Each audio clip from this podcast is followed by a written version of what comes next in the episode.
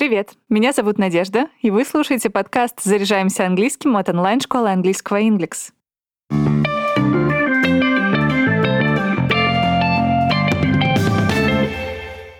Американские избиратели видели многое. Джон Кеннеди очаровал женщин и преодолел Карибский кризис. Барак Обама стал первым чернокожим президентом США, а Дональд Трамп заложил фундамент стены на мексиканской границе и сделал немало громких заявлений. Мы не беремся оценивать его политические заслуги, а поговорим лишь на тему, в которой разбираемся — об английской лексике. В этом выпуске подкаста вы услышите 12 слов и фраз из лексического запаса 45-го президента США. Начнем?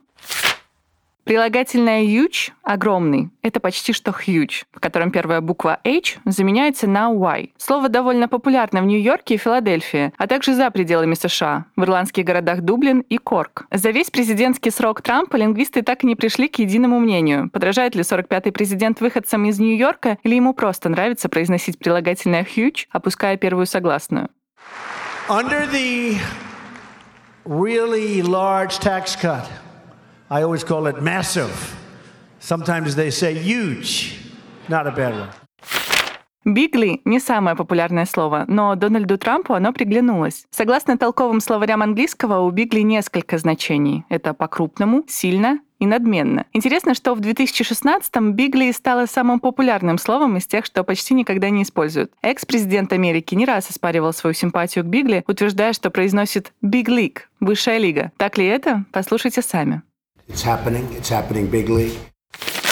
Прилагательное great характеризует нечто величественное или даже выдающееся. Как бизнесмен и политик, Трамп любит ставить большие цели и говорить о великом. We will build a great wall along the southern border.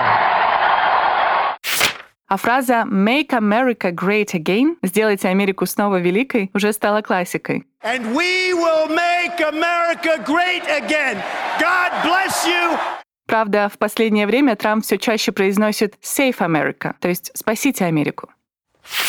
Журналисты издания The Washington Times заметили, что Трамп не брезгует превосходной степенью прилагательных. Когда одни говорят «хороший», он говорит «лучший». В этом нет ничего плохого, но если использовать их часто, то не всегда можно понять, что действительно невероятно incredible, а что просто посредственно average. Uh, I will tell you, he sounded incredible.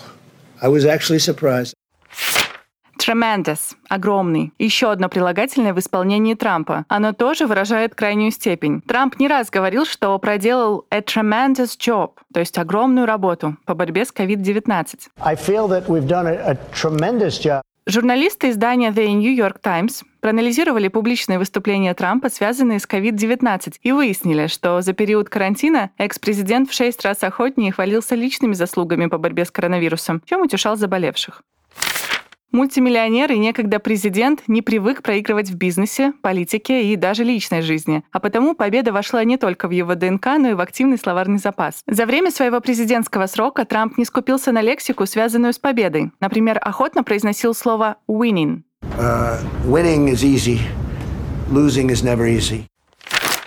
Кому, как не Трампу, говорить о деньгах, миллионах, а лучше сразу миллиардах. Особенно если речь идет о финансовых сделках с крупными экономическими игроками, например, такими как Китай. Billions and billions and Billions and billions and billions and billions. Многим соотечественникам Трампа кажется, будто до него словосочетание fake news, фальшивые новости, никто не употреблял. Настолько часто его использовал экс-президент Америки. Выражение fake news употребляли до Трампа и будут после него. Ведь словосочетание точно характеризует лживые новости, которые вводят читателя в заблуждение. Don't be rude. No, I'm not going to give you a question. I'm not going to give you a question. You are fake news. Go ahead.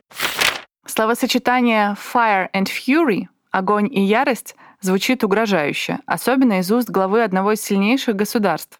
North Korea best not make any more threats to the United States.